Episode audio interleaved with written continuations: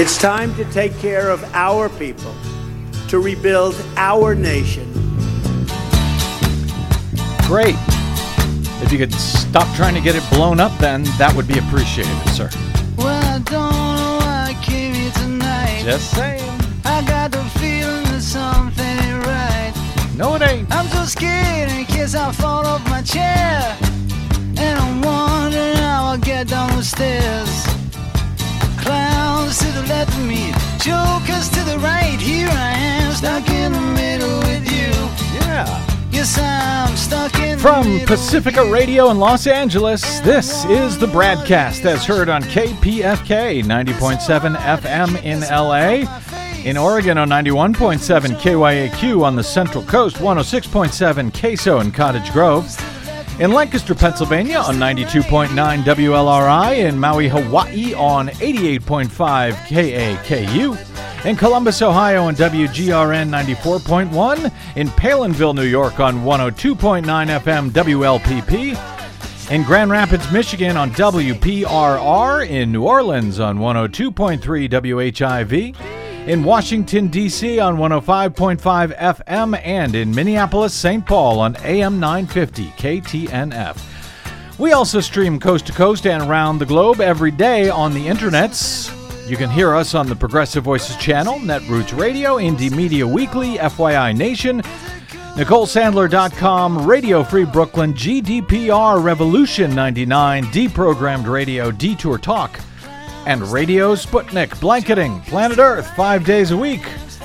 I'm Brad Friedman, your friendly investigative blogger, journalist, troublemaker, muckraker, and all around swell fellow, says me from bradblog.com. Thank you very much for joining us today. Good to have you with us. It was a special election day on Tuesday in a number of states around these United States. Details on that in a moment with some encouraging news for, well, for Democrats, some bad news in those results for Donald Trump, and frankly, some discouraging news for the U.S. Senate and the nation itself along with it. Well, So- that sounds rather dramatic. D- doesn't it though? Yes. So uh, a lot, all that drama is ahead. But first, It's this nothing drama. but drama these I know. days, Tell me about it. That, of course, is Desi Doyen, our producer. Speaking of drama, hello, Des. Hello. Uh, but first, uh, very quickly, uh, in hopes of uh, doing whatever small part that we can here in staving off even more war for this country, this time with Iran. I want to flag this story before it gets too lost amidst the nuclear flames that we're now still fanning with North Korea, uh, Trump's national anthem nonsense, and everything else that seems to distract the nation these days from some of the some of the most important issues.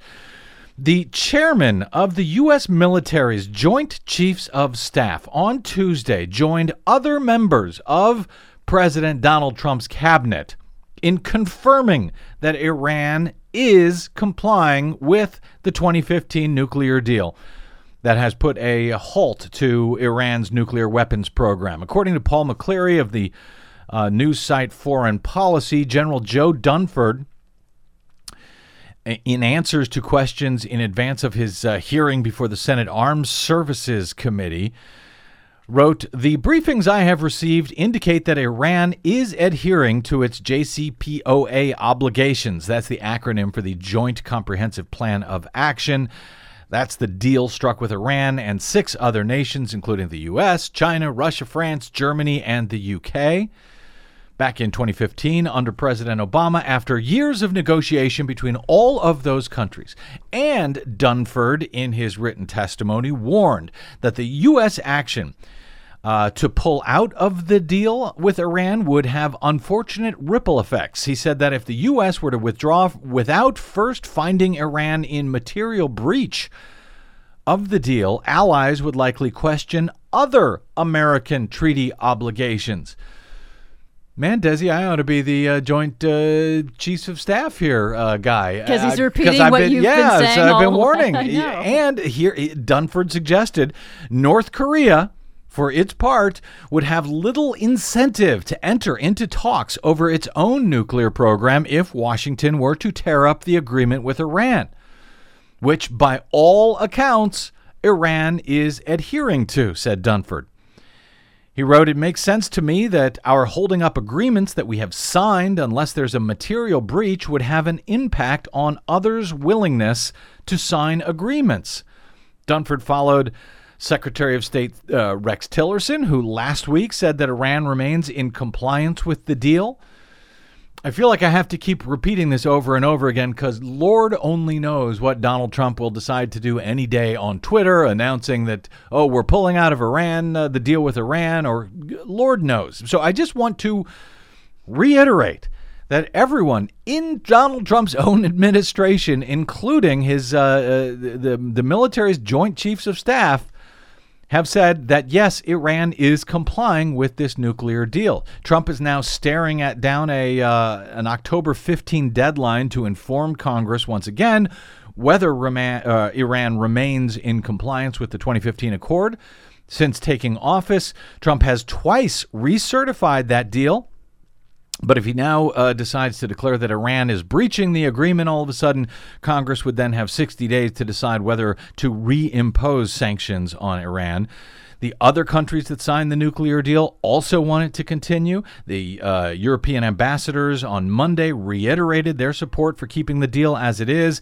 In uh, in in fact, even in Congress, foreign policy notes uh, even if they unilaterally reimpose sanctions on the Iranian oil sector, many experts agree that it would be hard to choke off the uh, Iranian oil exports because other nations in the accord are unlikely to go along with the United States on this. Rather than antagonizing the countries that worked on the deal, Dunford suggested in his remarks getting them to help tackle other Iranian challenges.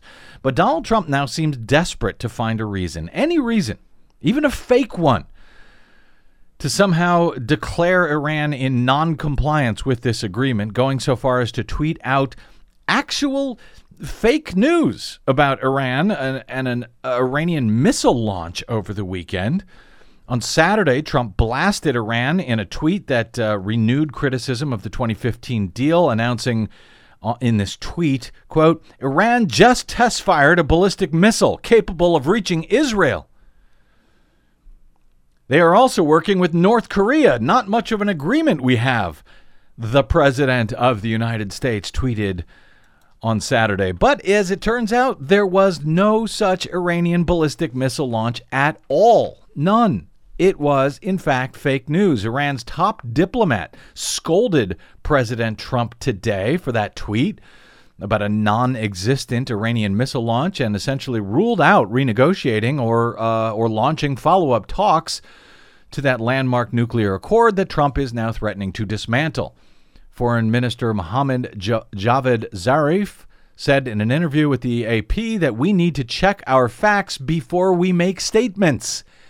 He's talking to him like he's a child, like he's a, in kindergarten. We need to check our facts before we make statements.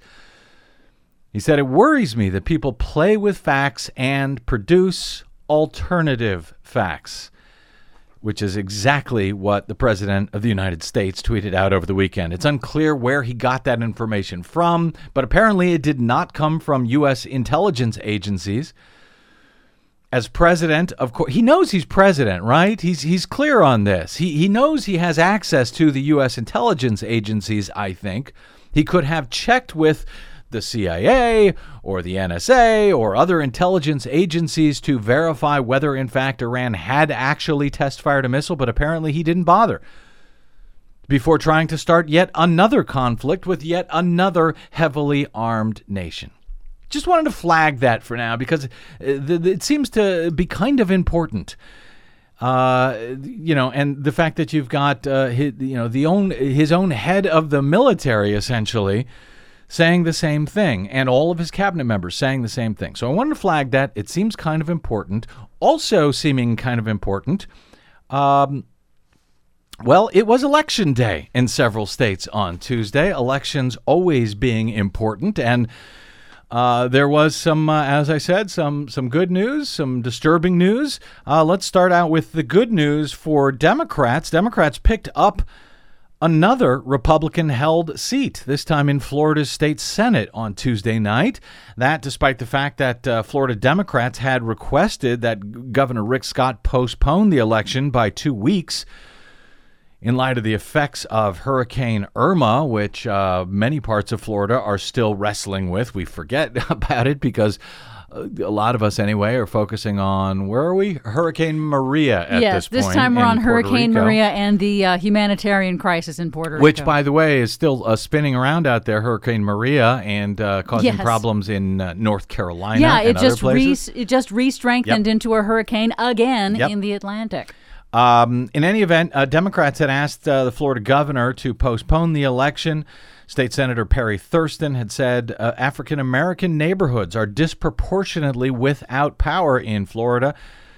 He called on the governor to extend the election to ensure that every constituency has an equal opportunity to vote and charged that refusing to extend this election while black voters are disproportionately without power would be a blatant act of voter suppression to win a special election already suffering from low voter turnout. Uh, Thurston said he was hopeful that the governor would take that opportunity to advocate for the black community and ensure that everyone vo- everyone's votes count. And you'll uh, not be surprised at all if you've uh, followed Rick Scott to learn that he declined to do so. Nonetheless, Democrats managed to win that uh, Florida State Senate seat anyway in that special election, taking the seat from a Republican nonetheless by about four percentage points. At the same time, in New Hampshire, Democrats picked up yet another seat uh, from a Republican, this time a New Hampshire State House seat in a district that went 59% to Donald Trump last November. Nonetheless, Dems picked up the seat. This one was much closer, uh, reportedly about two points uh, between the two candidates, uh, two lead candidates here, but only about 40 votes. There was two percentage points, but only about 40 votes difference in that low turnout election in a, uh, a small New Hampshire district. So yes, every vote, every vote does count.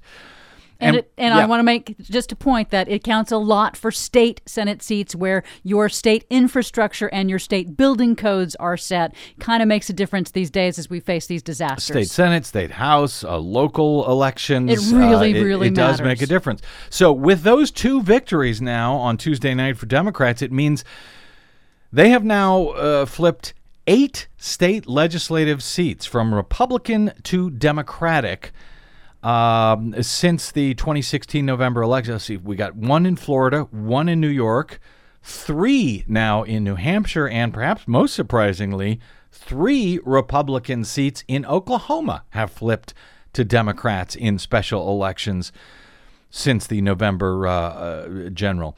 Republicans have managed at the same time to flip zero seats from Democrat to Republican since then. Uh, does that tell us anything about what will happen in 2018? I will leave that to you uh, to decide for the moment. What may tell us still more about what could happen in the 2018 elections happened in Alabama. Alabama on Tuesday night in um, the uh, Republican primary runoff for the U.S. Senate, uh, Senate seat once filled by Trump's Attorney General Jeff Sessions between incumbent Luther Strange and former Alabama Supreme Court Justice Roy Moore. Strange was backed by Donald Trump and Mitch McConnell and the NRA and the entire Republican establishment, pretty much, which spent tens of millions of dollars backing Luther Strange. He was appointed, Strange was, uh, to fill that seat by Alabama Governor Robert Bentley to fill the seat left vacant by uh, now Attorney General Sessions. Governor Bentley himself was forced to resign shortly thereafter in a sex scandal, though he did his best to hang on as long as he could. Strange, at the time that he was appointed to this Alabama U.S. Senate seat, had been the state attorney general, and he was actually leading the criminal investigation at the time of Bentley until Bentley conveniently appointed Strange to fill Sessions' seat. Meanwhile, uh, Roy Moore uh, is the far right religious Alabama Supreme Court justice who was removed twice from the bench for violating the law, the Constitution, federal court orders. Moore was supported by Trump's now fired political strategist Steve Bannon and Breitbart and Sean Hannity of Fox News. The Advancement Project describes Moore as, quote, openly racist, homophobic, and misogynistic. The Advocate uh, notes that as Chief Justice of the Alabama Supreme Court, Moore fought to keep marriage equality from coming to the state, even going so far as to say that Alabama officials were not bound by the U.S. Supreme Court's ruling for nationwide marriage equality back in 2015. He was removed from the court for uh, ethics violations related to that. That was the second time that Roy Moore was removed from the Alabama bench. Uh, for uh, basically religious activism from the bench and putting that above the Constitution and the rule of law. Uh, video has uh, surfaced of him uh, at a February event in which he said that the terrorist attacks of September 11, 2001 may have happened because the U.S. had turned away from God and taken steps to, quote, legitimize sodomy. That's the kind of guy Roy Moore is. So, despite uh, being supported by Trump, um, who is still very popular in Alabama, Luther Strange uh, reportedly lost to Roy Moore on Tuesday night by a big, big margin. Moore has been declared the winner there in Alabama by almost 10 points over Strange in the Republican runoff. So even in Alabama, they may, may, may be turning away from Trump somewhat, maybe. Trump, of course, is trying to make all of this go away. Uh, he must be tired of all of this winning. He deleted several tweets endorsing Luther Strange just after Strange was uh, declared the loser in that race because, you know, if you delete tweets, they never actually happened. Thankfully, those uh, tweets, those deleted tweets, are tracked by ProPublica, and the tweets that uh, Trump deleted. Uh, were you know stuff like uh, big election tomorrow in the great state of Alabama. Vote for Luther Strange. Tough on crime and border. Will never let you down. Strange has been has been shooting up in the Alabama polls since my endorsement," said Donald Trump. "Finish the job. Vote today for Big Luther." Uh, those were all deleted, and then this one that was just after the race was called. Trump said, "Congratulations to Roy Moore on his Republican primary win in Alabama." Luther Strange started way back and ran a good good race. Roy win in November. Now, that last one was just after Moore had won. Why did he delete that one? Well, after congratulating and urging the former Alabama justice to win in November, someone must have told uh, Donald Trump that, in fact, the general election to fill the seat in the U.S. Senate will actually take place in December, not actually in November. Um, all of this has uh, it's on uh, December 12th is when that election will be. Moore will face off against Democrat Doug Jones, a former U.S. attorney in Alabama under uh, under Bill Clinton in that uh, special uh, Senate election in December. Democrats are now suddenly wondering if they may have a shot at being competitive even in Alabama against such a radical extremist like uh, like Roy Moore. Uh, the uh, McClatchy notes that the fact that Democrats are even considering competing in a deep red state like Alabama is a testament to the vulnerability that they see in Roy Moore. Uh, I'm dubious about that, but we will keep an eye on that. And I will note the other reason that uh, Moore was first removed from the bench back in 2003 was because he disobeyed a federal judge's order to remove a two ton marble monument of the Ten Commandments that he had installed in the state judicial building. Um, and then that predated his removal uh, last year or back in uh, 2015 when he was defying the order or the, uh, the, the U.S. Supreme Court orders concerning legalized same-sex marriage. That's disturbing for a state Supreme Court justice uh, it's disturbing now for a potential U.S. senator. It's also disturbing for a chaplain in the U.S. military who is out there right now ministering to those fighting to protect and defend the Constitution and its hard won separations between church and state. But according to my guest coming up right after the break, one U.S. Air Force chaplain has been advising the exact opposite of that, the exact opposite of putting the Constitution above and beyond uh, religious beliefs. He's doing so loudly and, frankly, in a very disturbing way for those of us who believe that the rights defined by the U.S. Constitution actually take precedence over any religious text or bullying threats to force Americans to, you know, for example, stand while the national anthem is playing. That chaplain is hardly the only one in the U.S. military who seems dead set right now on violating the very Constitution that our military members are sworn to protect and defend, at least according to Mikey Weinstein of the Military Religious Freedom Foundation. That story and the always very colorful Weinstein, I promise, is next on the BradCast. I'm Brad Friedman. Don't go away.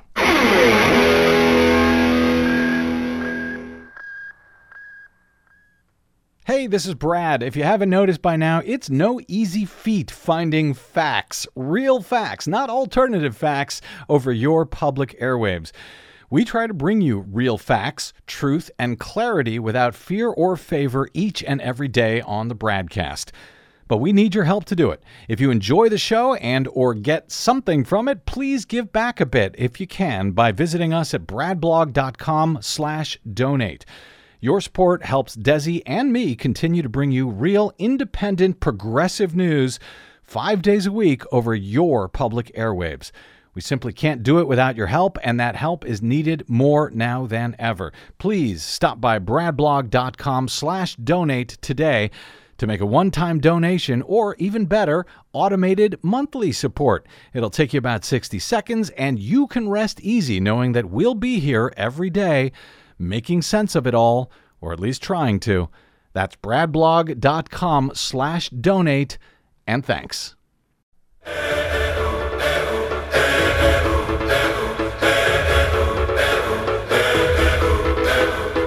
But if you close your eyes, does it almost feel like nothing changed at all? It does.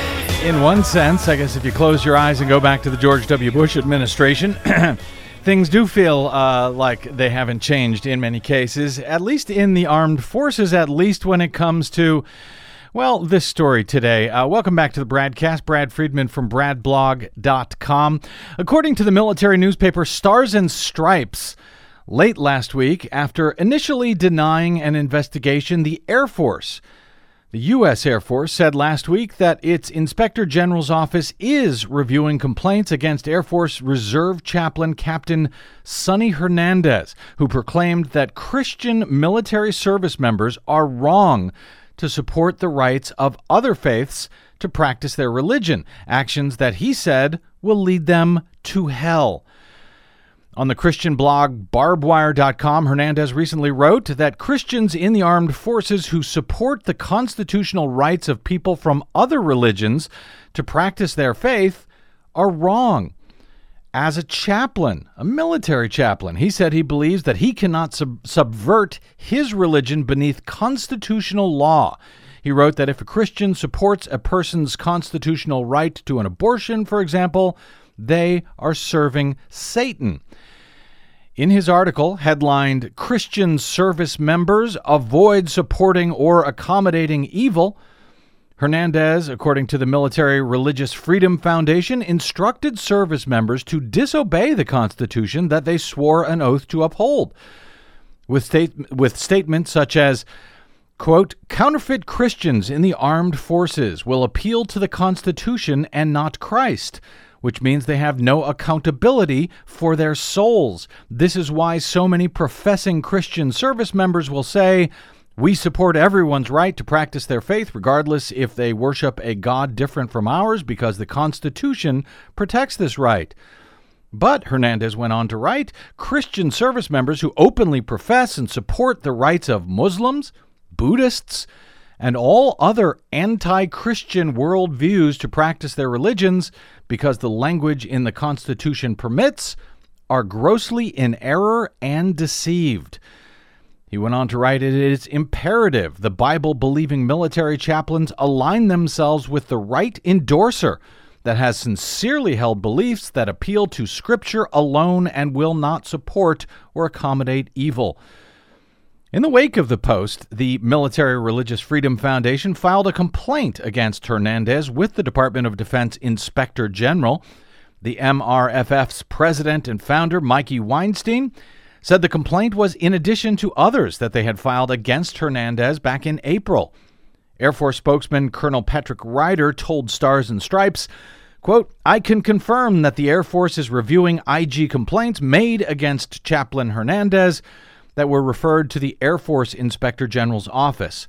At this time, he said it would be inappropriate to comment on the nature of those complaints or speculate on potential outcomes. Here now to comment on the nature of those complaints and perhaps even speculate on potential outcomes is Mikey Weinstein of the Military Religious Freedom Foundation, whose uh, website accurately describes their founder and president as the undisputed leader of the national movement to restore the obliterated wall separating church and state in the most technologically lethal organization ever created by humankind the United States Armed Forces. Mikey is a former U.S. Air Force JAG. He comes from three generations and a combined 130 years of military service, including in every major combat engagement our country has been in from World War I to the current so called global war on terror. He is an attorney and U.S. Air Force Academy graduate and a registered Republican who spent three years working in and for the Ronald Reagan administration as legal counsel in the White House. That before founding the Military Religious Freedom Foundation. His 2012 book is perhaps ironically enough titled No Snowflake in an Avalanche The Military Religious Freedom Foundation, its battle to defend the Constitution, and one family's courageous war against religious extremism in high places. Mikey Weinstein, sir, welcome back to the BradCast. Brad, thank you very much for uh, the opportunity to be here. We uh, love your uh, what you guys do, and it uh, it's a voice that needs to be heard more now than ever before. Thank you, sir. It has been a very long time since we've uh, we've had you on the show. I'd uh, I'd hoped much of this ongoing battle had. Uh, ended the battle you've been uh, fighting had had ended perhaps with the uh, with the end of the George W. Bush administration, but I may have been wrong there. We'll talk about that in a bit. Uh, but uh, Stars and Stripes, uh, this report uh, that an Air Force Reserve spokesman initially said that Hernandez was not being investigated following your complaints. Have you been able to confirm that, in fact, this investigation by the military is actually underway? Yes, we have. Uh, we've actually, and, and, you're quite right. We uh, Sonny Hernandez came out on our radar as a result of many complaints from Air Force members, civilians, officers, and enlisted at Wright Patterson Air Force Base in Dayton, Ohio, about two and a half years ago. I wrote a column for the Huffington Post about this anti-Semitic, homophobic, misogynistic, um, you know, uh, Constitution-hating, um, um, you know, individual. Mm-hmm. And uh, we it, it culminated in, an, in a, an initial complaint that we filed on April 17th of this year. We have supplemented that several times. The complaint was not made to the Air Force IG because we don't really view them as a as a watchdog group. They're more of a lapdog for the commanders. So we wanted to go to their bosses, which is at the DoD, the Department of Defense level. So we went to the DoD IG and we we were uh, it was our belief that they were the ones that were investigating. Yeah. Uh, when this story went viral, uh, based on uh, just uh, you know we, we we broke it with uh, first our senior research director Chris Rodda wrote for in her column on the Huffington Post and Daily Kos, and then it was picked up by Newsweek, and then it went um, um, you know viral. Nina Burleigh wrote a great column for Newsweek, mm-hmm. and um, we you know at this point uh, it got we've we eventually got a message after the Air Force came out initially claiming that a spokesman for Air Force Reserve Command, where Sonny Hernandez is actually assigned, stated that he did nothing wrong. He's fine. He, he was simply stating a theological position, which, uh, you know, I'm being kind when I say that was absurd to say something like that. It's it's actually, uh, you know, it's it's fatally. Uh, you know that's a, a you know a kill shot to the head with regard to stupidity by the Air Force or willful ignorance. Uh, they also stated he wasn't being investigated. Well, that wasn't true because we had all the documents with the Department of Defense Inspector General. They've been communicating with our, our lawyers in New York. And then we got a message after hours late last week from the DOD IG saying that they had been um, sending this on to the Air Force IG. And then, presumptively, after the Air Force Inspector General makes a decision, after investigating, which they are still doing, it's we're into our 6th mm-hmm. month now, um, uh, they will give their results back to the Department of Defense IG for either rejection, approval, or reinvestigation. So we don't know what's going to happen. We know that it's been opened up now. We're now in the sixth month with this individual, and what he has done is such a uh, flagrant and blatant violation of um, you know of, of not just re- the regula- regulatory structure in the Department of Defense, but clearly the uh, uh, you know the the First Amendment separation of church and state, and the sec- Clause Three, Article Six, the no you know the no uh, religious test mandate uh, in the Constitution. But the problem is is that we're dealing with a military that is inextricably intertwined with what's known as fundamentalist Christian dominionism, uh, which is a, an attempt to try to replace our democracy with this weaponized version, Brad, of uh, Christianity known as Dominion. If anyone's listening, Google Dominion Christianity, and um, uh, so they don't want to they don't want to do anything bad to anybody that we're going to single out. And you know, we represent uh, just almost fifty two thousand active duty and veteran reserve and guard members of the military. Uh, about a thousand of them are LGBTQ. We have a dozen transgender clients, and we represent a little bit in excess of 18% of all Muslim Americans in the U.S. military. However, about 96% of those 52,000 clients of ours are practicing Protestants and Roman Catholics that have come to us for help because they're being oppressed and they're being marginalized and hurt and humiliated and de- denigrated uh, because they are not Christian enough. And if uh, based on what uh, Captain Chaplain Sonny Hernandez it says, as you, as, as you can see, I mean, there's about somewhere between 36 to 41,000 different distinct denominations of Christianity alone out there. But apparently, uh, Sonny Hernandez uh, uh, views his as being the best, and so there is no 31 flavors or 31,000 flavors. There's just Sonny's flavor, and uh, what he's doing, uh, you know, we've laid out with our with our lawyers to the uh, the Inspector General at DoD. And apparently, they sent that to the Air Force, chapter and verse of all the case law, uh, the Supreme Court case law, uh, the regulatory structure, the directives, instructions, and regulations of the Pentagon. And um, uh, ultimately, I think what will happen is the Air Force is going to promote Sonny Hernandez from captain to major. Mark my words. Promote? Let's see. I mean, I, I literally cannot believe that they'll do. They'll touch a hair on his head. Although we believe he should be administratively discharged, and if possible, court-martialed. That's uh, uh, your your prediction is distressing. But let me ask you, uh, and I want to get into some of these, uh, some of those points you're making. But why? Uh, you mentioned that uh, you, your original complaint was to the Department of Defense, not to the Right. Air Force. Uh, and they've uh, pushed it off, I guess, to the Air Force. Uh, do you feel? Do you have any idea why they did that? And do you feel that the Air Force will be able to adequately probe this matter versus the versus the Pentagon here? Well, we never expect anybody at DoD to ever do the right thing. The chief of staff of the Air Force is a, a four-star general named Goldfein. He's ethnically Jewish. I don't know if he practices or not, and I, and I don't care. I'm Jewish, but I'm not that religious. But the Judge Advocate General of the Air Force is a, a three-star general named Christopher Burney, uh, who is either a, an evangelical fundamentalist Christian himself or a sympathizer. He's the worst. Uh, they call use the term TJAG that we've ever had, and he has a tremendous amount of sway over what happens there. So we certainly didn't trust the Air Force to do this at all. We've you know we've been fighting this fight. We're technically in our 14th year doing this now, and um, you know there was no way that we were going to trust the Air Force. So we were hoping that uh, if we went above, you know, we went to their bosses at you know at the Department of Defense that um, their good offices might, uh, you know, uh, might look at this from a perspective of actual law, and uh, uh, as opposed to trying to find a way to make two plus two equal five and let yet another fundamentalist Christian off the hook, you know. And uh, I mean, uh, very rarely have they ever, ever punished anybody in all the years we've been doing this. And um, it's in this case when you, when you when you write in on a Christian nationalist blog like BarbWire, and you're a reserve officer, which means you know when when you're an, you're still an officer. It doesn't make any difference that you're a reserve officer. We provided special uh, legal memoranda to to the Depart- DoD IG, and apparently they shot it over to the Air Force IG right on point here. Our lawyer's a former JAG, just like I am. And um, uh, we made it very clear that you know when, when you're writing a column telling military people you better not be showing respect to people that don't don't uh, follow you know uh, you know my particular version of Christianity. Um, and if you try to try to argue that the reason you have to show respect is because of this silly thing called the Constitution, you're not only erroneous, but you are serving the dark evil one, Mephistopheles, Satan. Now, as I said, uh, imagine if Sonny Hernandez had decided to state that it was his the, the, you know theoretical theological position that Donald Trump actually under that orange hair had three sixes there, and that he was the Antichrist. You know, do you really think that that'd be any way that he'd be allowed to say that he wouldn't be behind bars immediately? But if you're going to try to sit there, try to sit there and make the comment, make this statement, and you're writing it to the military community, um, it is it is beyond unconscionable. It is um, it, it, from our perspective actionable, uh, both um, from an administrative discharge perspective, and we believe that he's committed crimes.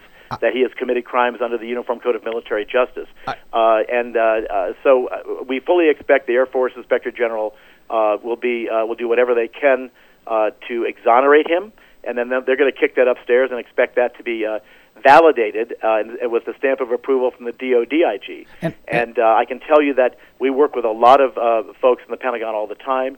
If they are at the senior military or senior civilian career level, we are just fine. They, they appreciate what we do. They know that we're very aggressive and militant, but that our militancy and aggression, Brad, is in support of the Constitution. But if we get to what's called the Schedule C political appointee level, it's Trump's Pentagon. It's Trump's government. Well, l- And, let, know, me ask let me ask you about this because I think a lot of people, you know, with all of this uh, this national anthem uh, controversy and nonsense of late, where you've got people, including the president of the United States, seemingly confusing, you know, the anthem and the flag with the actual values uh, of the Constitution, which both the president and the military are sworn to uphold first and foremost. I'm troubled that anybody who serves in the military in any way, including the commander of chief here, seems to be confused about what the first part of their duty is. Now, uh, Hernandez uh, or Trump can have any beliefs that they like, and um, I, I, we, we can talk about how they may or may not express them, but just to be clear, uh, with your military background, members of the military are not sworn to protect the the national anthem. They're not pr- uh, sworn to protect the flag. They're actually, if I understand it, sworn to protect the Constitution itself and uh, the rule of law is spelled out by that Constitution. Am I correct on that? You are completely correct. The only oath is to, to is to protect and to defend the Constitution of the United States. And I've told people over and over again since Trump started this feud with the NFL that our brave members of the military, you know, sacrificed their limbs and their life, uh, their heart, their soul, their blood, their you know, their their their their uh, their their tears, not so that you are going to be forced to stand for the national anthem, but that you have a choice as to whether you want to or not. That's the beauty of this country. That no one should be compelled to do that. And uh, in this instance, you know, it's it's. Uh, remember, we're dealing with a military. There was a. I wrote an op-ed on this a couple of weeks ago. An, an astounding percentage of American voters cannot name one of the three branches of government and believe that if you're a Muslim or atheist, you don't have any constitutional rights compared to that of a Christian. Uh, in, the, in this country, it is literally. There's a great quote from H.G. Wells that says that uh, Brad civilization civilization, Brad, is a constant race between education and catastrophe, and catastrophe is winning, my friend. Let me tell you that. And and in this in the military, uh, as I said before, uh, the uh, I guess I, I guess what what uh, Chaplain Hernandez and fundamentalist Christians everywhere, including uh, this the, the idiot who's currently what I refer to him as the Caligula in chief, don't understand apparently because it's willful ignorance. Is that remember what is the first commandment in the in the Judeo-Christian Bible? You can have no other gods before me. And what does our First Amendment say in the Constitution? Oh, yes, you can. This country is not a Christian nation any more than we are a satanic nation, a Jewish nation, or an atheistic nation.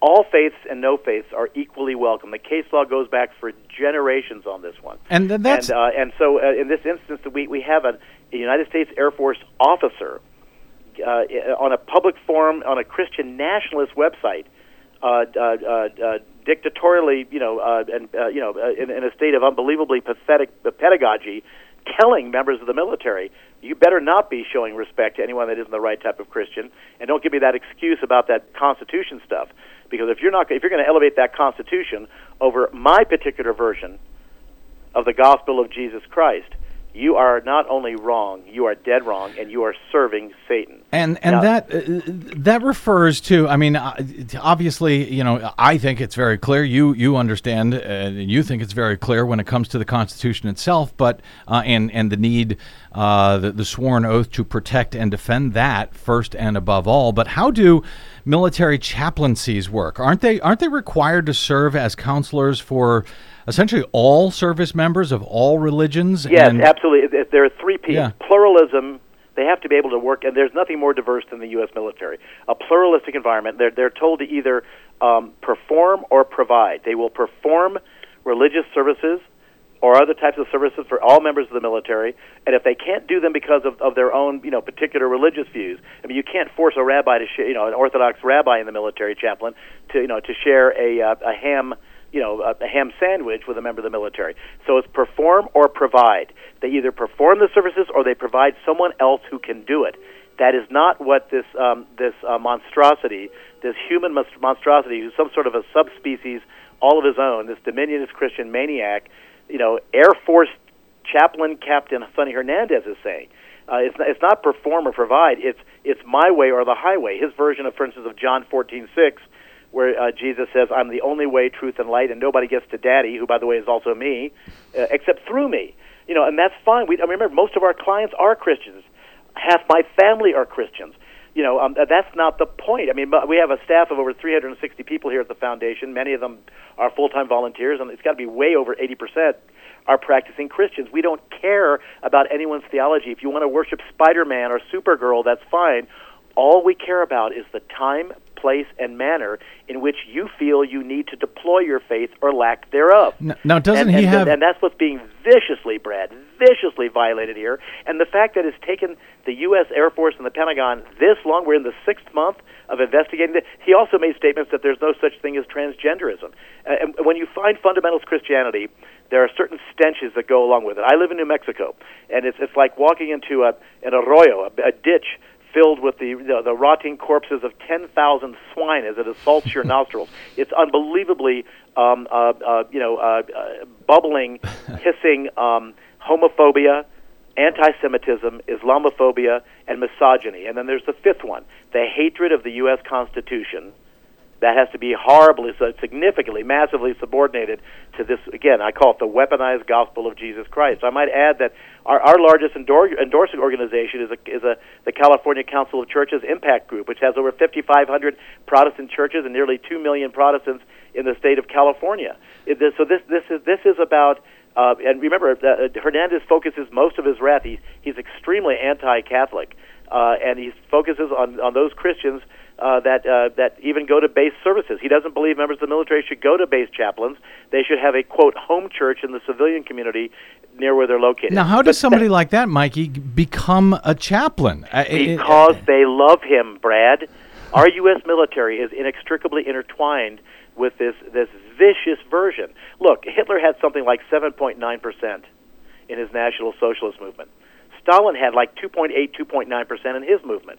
We have determined that somewhere between the high 20s to low 30 percentage of, of, of military superiors, enlisted and officers, qualify as fundamentalist Christians, meaning that they believe that that they are completely unrestricted as to time, place, and manner in propagating the Great Commission of Mark 16:15 or Math, and Matthew 28:19. One of the last things Jesus is supposed to have said to his disciples, which is, "Go and make disciples of all nations."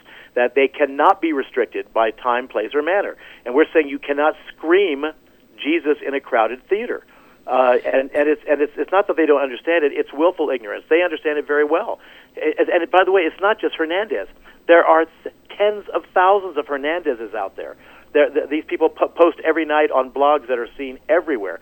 It was bad un- even under Obama. We knew that Obama's heart was in the right place. He said was a constitutional. He taught constitutional law at the University of Chicago, and it, so uh, uh, and it was it was you know we started this site on February fourth, two thousand four and that was the day that the the Passion of the Christ came out. I'm sure you remember that movie. I do, that, yeah. Uh, produced by um, our, our good friend Mel Gibson. right. Yeah. I got into this because I had four kids at the U.S. Air Force Academy at the time, and they were telling me, which is where I graduated from as Right. well. Um, they were telling me how they were being uh, bombarded and almost forced to go see this movie. Now, I refer to the movie, by the way, as the Jesus Chainsaw Massacre or Freddy versus Jesus. I saw the movie. you know, by the end of the movie, I mean, I was ready to stand up and say, "Stop beating him! I'll, I'll convert! Stop!" You know, it was more like a snuff film. It, it tremendously deviated from the Gospels, but that's beside the point. We realized that that again, look, if you're Look- even being gently evangelized by your military superior, Right. get the hell out of my face, sir or ma'am, Brad, is not an option for you. Well, let I mean, me- Your, your let- military superior is not your shift manager at Starbucks and KFC. Well, Mikey, it's let a me- very let- different situation. Let me ask you this: He has, uh, well, the the Air Force seems to be uh, claiming, uh, at least in this uh, report by uh, Stars and Stripes, that uh, the Air Force uh, Reserve spokesman said Hernandez was expressing his own views, not those of the Air Force. He has a freedom to express his own faith, uh, it, it, and that's an an essential protection of the military. Now. Now, uh, uh, setting aside the particular views that he has, whether you feel, feel they're odious or not, uh, and I do as well, but d- doesn't he have the right to express that this was not, as I understand it, not in uniform? It was on some uh, a, a private website, this barbwire.com or something. No, so, no. Let me explain Yeah. this to your audience. It's Yeah. very important. Good. One of the most conservative chief justices in the history of the U.S. Supreme Court was William Rehnquist. Remember him? Oh, Dead yeah. now, but Yeah. in a, in, he wrote an opinion in 1974 in a seminal case that to this very day is great law. Parker versus Levy. You can check it out. Mm-hmm. And it was a six to two decision. Somebody abstained or wasn't around to vote, but didn't matter. It was six to two. And this involved a, um, a an army captain named named Levy, uh, who uh, felt he had a First Amendment right to warn soldiers, particularly black soldiers, not to join the army and fight against the Viet Cong and, Viet, and the NVA in, in Vietnam. You know, because it was an illegal war. Mm-hmm. He felt it. Hey, I have a First Amendment right. It doesn't matter if I'm in the military. Went all the way to the Supreme Court, and guess what? Judge Rehnquist again, and this is an incredibly conservative judge. He wrote back saying, "No, you don't. It's a very different kettle of fish because when we look at the compelling governmental interest for First Amendment rights in the military, it isn't what Brad gets and what Mikey gets. Uh, there, we want all private citizens to have the full amount they can. By the way, that includes if you're a tight end, running back, or any member of a National Football League team. That's different. The compelling governmental interest is we want you to have as much flexibility as possible to enjoy your wonderful rights that are enumerated in the first in the First Amendment. The first of which, of course, are your religious rights. Now, in the military, the compelling governmental governmental interest was very different. The sinew, the blood, the veins, the arteries, the organs, um, uh, the bones of the military are good order, morale, discipline, um, uh, unit cohesion, safe and the, the, the health and safety of the troops, mission readiness, mil- military accomplishment. Those things, in order to be maximized, there has to be a sacrifice for First Amendment rights. So, therefore, if you wear the uniform, including as a reserve officer, your First Amendment rights are going to be tremendously truncated. For instance, did you know that in the military, having sexual intercourse with someone other than your spouse can be punishable as a felony? Yeah. You didn't know that. If you work for IBM or Costco and you and you're having, you know, but you're boinking somebody else, not your spouse, there's not much they can do about that. But in the military, that is absolutely antithetical to good order, and morale, and discipline. So we even- want our military to become as lethal as possible in order, Brad, to protect the full panoply of constitutional rights for the rest of us. So, e- even even as a chaplain, even as a, a, a- in the reserve, he's not even working uh, w- with the military every day. Right. He's still uh, throughout his life, even when he's not on the base, even when he's not on the uniform, he must uphold. you as are you once you're a certain- commissioned officer until Yeah. you, unless you are uh, jailed for violate for uh, convicted in a court martial. Uh, you resign, or you are administratively separated, whether you're active duty or reserve. It may be a little different for the guard, but this is. But I'm, I mean, he's not in the guard; he's in the reserves. You are a commissioned officer, and you can't sit there and say, "Look at me." Um, you know, I've got. Uh, I'm wearing civilian clothes. It's on my own time. Everything's fine here. And particularly when he, don't forget it, he's directing this uh, this this uh, uh, this uh, screed to members of the military. It's directly d- directly Yeah. directed to his charges, the people he's supposed to be helping in a pluralistic environment to either perform religious support or to provide others who can do that. Mikey Weinstein, I've got just a, a minute or two here. I want to get in a couple of very quick uh, thoughts from you. Uh, you. You mentioned that uh, Obama, his heart, you feel was in the right place, but that the problem continued uh, when you guys started, uh, when the Military Freedom Foundation uh, began under George W. Bush. That the problem and the w- with the lack of separation between church and state in the military that continued through Obama and now up to now. Did it change in any way under Obama? Whether his heart was in the right place or not? Was there any uh, positive direction that you now see moving back into the other direction once again under Donald Trump? Oh, absolutely. I mean, where, where do I start? I mean, Obama got rid of "Don't Ask, Don't Tell." Obama made made uh, uh, being a, a, someone who's born transgender that that was perfectly fine to serve. I mean, the old statement that you didn't have to shoot, you didn't have to be straight, you just had to be able to shoot straight to be a member of the military. Uh, we definitely saw a, a tremendous desire to listen to what we were saying. We had many more um, ears uh, that were open to us during the time that he was there. Uh, we, we had a number of things that still didn't go right, but I can tell you that since the Republican convention last year, when it was, it was clear that uh, Trump uh, was going to be the nominee, um, uh, we started seeing the floodgates open on November on November 8th of last year. It exploded January 20th or whatever it was, January 21. Well, I think it was the 20th was the inauguration Yep. day, wasn't it? We have seen almost an exact doubling of our client load. Uh, it's been an enormous people, a number of people running to us, and I can tell you again. And, and Newsweek did a story about this called the Trump effect, which led off with with what we are seeing out here. Is that it's it's as if um, an unbridled, it's Katie bar the door, an unbridled magnitude of hate directed towards the other. I mean, you are safest if you're a white Anglo-Saxon Protestant male, straight, over the age of 40. You're good to go. You're good to go. Mm. I, I, I, every night and every day, and every way, we see it more and more and more. It's being validated, and but not just that. We saw it back in 2004, but nothing, nothing like the last eight months. Really, it's it's worse now than it even was under George W. Bush, as far as you're concerned. Oh, I, I, never thought I'd say this. So uh, right now, you're, you probably can't hear me because of the sounds of hell freezing over. I would take George W. Bush back in a heartbeat. I miss him. I wish Jeb was president. I haven't voted for a Republican for for for you know even though I'm a registered Republican, you know uh, since uh, I voted uh, years ago for the current Secretary of the Air Force Heather Wilson, who's another opportunistic um, you know coward who would do nothing to stand up a- at all. I mean, both I had two of my kids that worked for her when she she was our congresswoman uh, out here. We raised a lot of money for her. She's an academy Air Force Academy graduate, and she's about as worthless as opportunistic as you can possibly imagine. And, and just to remind people, uh, you worked for Ronald Reagan for three years Yes, as legal yes. counsel in the White House. So you're Yes. not, uh, you know, some lefty tree hugger like me, Mikey Weinstein, coming out here and, and making these shots. Uh, very quickly, how how uh, uh, you already mentioned that you think uh, Hernandez is actually going to be promoted here, but uh, so we'll take that as your prediction and we'll see. But how long do you have any sense? Of how long this investigation, if it's actually going on, how long it will take, uh, and what legally and militarily would be the potential outcomes or actions uh, from a probe like this. This Well, is again, is this a no dischargeable. They- they, dischargeable they offense? allegedly have been investigating. I, I say allegedly, Yeah. probably with a small a.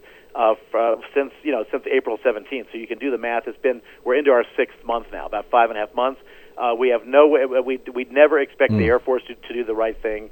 Uh, we were hoping that DoD would do something. In this case, they are the bosses, so whatever Air Force comes up with is either going to have to be stamped with approval by the DoD people, IG people, or an- an- anybody else who's there, or it's going to be rejected, or they're going to be told to, to, to, do more investigation. I don't know how much more needs to be done here. Our lawyers have laid it out chapter and verse, page after page, every regulation, every uh, every uh, key uh, uh, military um, um, uh, military uh, uh, court decision, civilian court decision. You know, the entire spectrum of federal court decisions, and uh, so I, I, it's, if it follows suit, uh, you saw what happened last week when they tried to say he was merely stating a theological position. As I said before, can you imagine if a uh, if a Muslim made a statement about uh, how all members of the military should reject any view other than his Salafist or Wahhabist view, which is the extreme aspect of, of Islam, um, uh, of, of, of, of, mo- of, of, you know, of, uh, of the Islamic faith. And if you did that, uh, if you failed to do that, you are, you know, you are serving Satan. There would be blood in the streets if that was done. Mikey, so that, I- that's I- the problem. Yeah, that is the problem, and uh, I got to say, Mikey Weinstein, I have been, uh, you know, folks tend to thank people in the military for their service and veterans, uh, which I do as well. But after following your work at the Military Religious Freedom Foundation for uh, at least a decade now, uh, I want to thank you for your service there as well, because you have been consistently and doggedly staying on this issue for so many years. It's very important. It is greatly appreciated. So, on behalf of someone who never served at all, uh, but greatly appreciates our Constitution and uh, and those both in uniform and out who fight to protect it, uh, I just want to say thank you for that, Mikey. And I'll point folks to your uh, website, the uh, mrff.org. That's uh, Military Religious Freedom Foundation, where you can get more information on this particular case. And you should follow Mikey Weinstein on the Twitters as well, at Mikey Weinstein. Uh, Mikey, great to have you here. We'll try to not make it so many years uh, until we have you back again, my friend. Thank you, Brad. Don't stop doing what you're doing. Thank you, brother. Okay, we're running late, so very quick break, and we're back with our uh, closing thoughts. I'm Brad Friedman. This is your BradCast.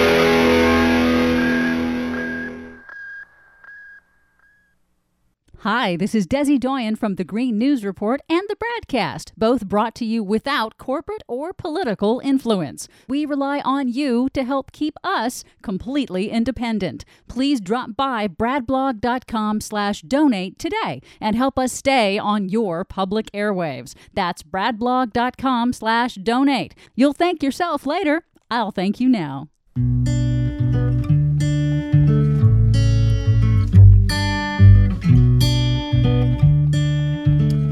Woo! I'm exhausted Yes. from that uh, conversation. he's very colorful. Yeah, you think? Uh, my thanks again to Mikey Weinstein. Uh, welcome back to the BradCast. Brad Friedman from BradBlog.com. It is very disappointing to hear him uh, uh, suggest that once again that things are uh, that things are worse than they were under the, uh, under George W. Bush right now in the military with with Donald Trump here. Um, and I don't think that's getting much coverage right now with everything else that's going on. So I'm glad we were able to bring him out. Uh, speaking of, you know, rights and freedoms and so forth, very quickly here, Attorney General Jeff Sessions gave a speech about free speech at Georgetown University earlier this week. And uh, according to a statement from the Georgetown Law American Constitution Society, Ironically enough, 130 Georgetown University law students were uninvited from that speech. Uh, law students who had signed up, who had gone to the website, uh, went to the lottery page uh, to sign up for seats, um, and uh, got the tickets, were told that they had the tickets, and they were then uninvited. The president of the Constitution Society at Georgetown Law said it, it's extraordinary hypocritical that AG Sessions wants to lecture future attorneys about the importance of free speech on campus while excluding the wider student body from his very own safe space. And yes, that's what he did. He was creating a safe space. Apparently, they were concerned there was uh, some of the students that were seen discussing potential protests during uh, Ses- Sessions' speech. And um, so, about 130 of them received a message from the school informing them that their ticket had been revoked due to an error, that they were not supposed to be allowed to sign up or something at all. Um, the president of the Constitution Society said those students whose tickets were revoked had actually met all of the criteria that was required uh, to uh, to be at this speech, but that they also happen to be involved in an online discussion somewhere about protesting the event. So, Can't come to listen about free speech if you want to use your free speech. Oh, the irony. a lot of irony, way too much irony of late. I could do with much less irony. yes. Uh, all right, we got to get out. My thanks to Desi Doyen, our producer, and once again, Mikey Weinstein of Military Religious Freedom Foundation.org, and to you for spending a portion of your day or night with us. If you missed any portion of today's show, uh, you can download it anytime for free at bradblog.com or your favorite podcast site. My thanks to those of you who stopped by bradblog.com slash donate to help us continue to do what we try to do every day over your public airwaves. Freedom of speech, my anyway. Uh, you can also drop me email. I'm bradcast at bradblog.com and on the Facebooks and the Twitters, I am simply the Brad Blog. We'll try to open up the phones tomorrow if the radio gods are with us. Until then, I'm Brad Friedman. Good luck, world.